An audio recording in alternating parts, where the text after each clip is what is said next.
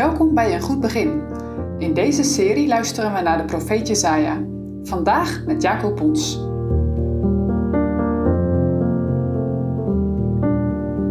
Wij staan vandaag stil bij het thema God regeert.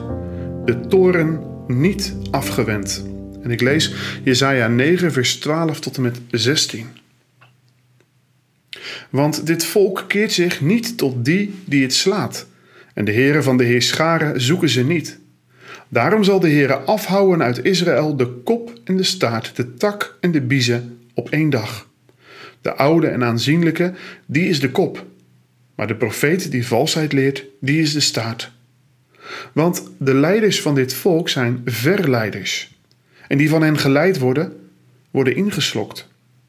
Daarom zal zich de Heer niet verblijden over hun jongelingen en hun wezen en hun weduwe. Hij zal zich niet ontfermen, want zij zijn allen tezamen huigelaars en boosdoeners, en elke mond spreekt dwaasheid. Om dit alles keert zijn toren zich niet af, maar zijn hand is nog steeds uitgestrekt.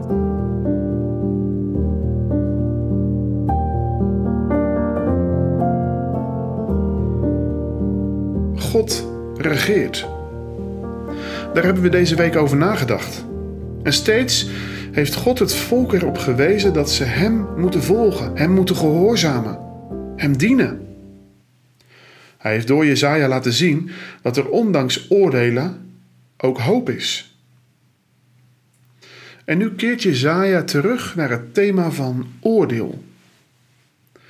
hij richt zich nu niet tegen het zuidelijke koninkrijk van Juda, maar hij richt zich tegen het noordelijke koninkrijk van Israël.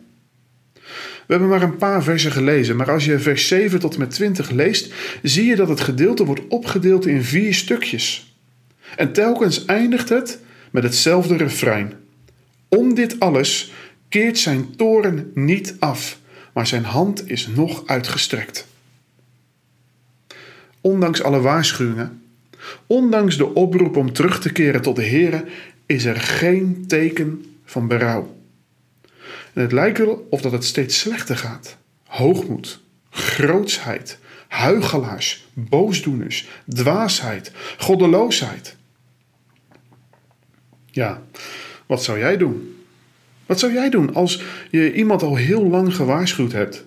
Hoe lang heb jij geduld? En als je dan ziet dat dit het gevolg is, wat zou je dan doen?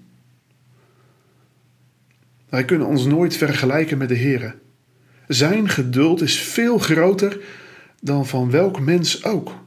Maar ondanks het feit dat de Heer langzaamaan die oordelen opschroeft, blijkt dat het volk er niet genoeg aan heeft.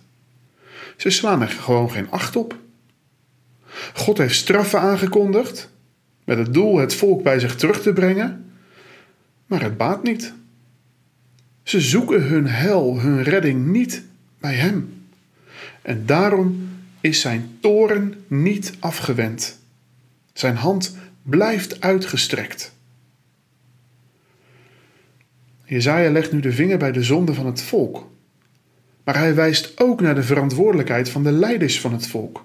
De Heere zal op één dag de kop en de staart, de tak en de biezen, dat betekent de palmtak en het riet, afsnijden. Kop en staart. Wat betekent dat? Het wijst op het innemen van een hoge en een lage positie. Je zou kunnen zeggen dat God zowel over hoog als over laag geplaatsten in de samenleving zijn oordeel zal vellen. Dat komt tot uiting in het beeld wat ook daarna weer volgt. De palmtak die is hoger gelegen en het riet bevindt zich op een, op een lage plaats. De beeldspraak wordt dan ook nog een keer toegelicht. De ouden, de leiders, de aanzienlijken, van zijn de kop. Terwijl de profeet die leugen onderwijst de staat is. Het volk lijdt uiteindelijk onder de fouten van de leiders. God zal een oordeel zenden waardoor iedereen wordt getroffen.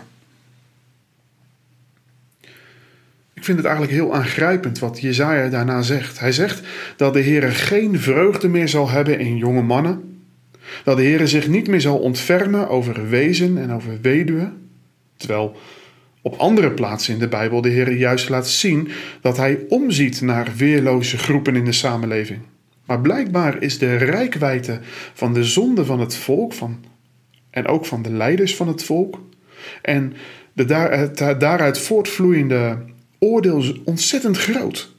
Het zijn huigelaars. Het zijn boosdoeners. Ze spreken allemaal dwaasheid. De zonde van de leiders heeft dus gevolgen voor het gedrag van de onderdanen. Dat betekent dat ze allemaal worden geoordeeld. Wie je ook bent, wat je ook doet en welke status je ook hebt. Laat dat vandaag eens tot je doordringen. Ja, wij kunnen wijzen naar de overheid. Jongen, ze gaan steeds verder bij de heren vandaan. Ja, en die wetsvoorstellen die besproken worden. En, en, en kijk eens wat voor wetten er aangenomen worden. Ja, daar mogen wij onze zorgen over hebben. Zeker. De overheid heeft een hele grote verantwoordelijkheid. Alleen, jij en ik hebben net zo goed een verantwoordelijkheid. Wij kunnen niet alleen maar wijzen naar de overheid. Wanneer je niet persoonlijk buigt voor de Heer, leef je ver bij Hem vandaan. En dan zal uiteindelijk het oordeel ons treffen.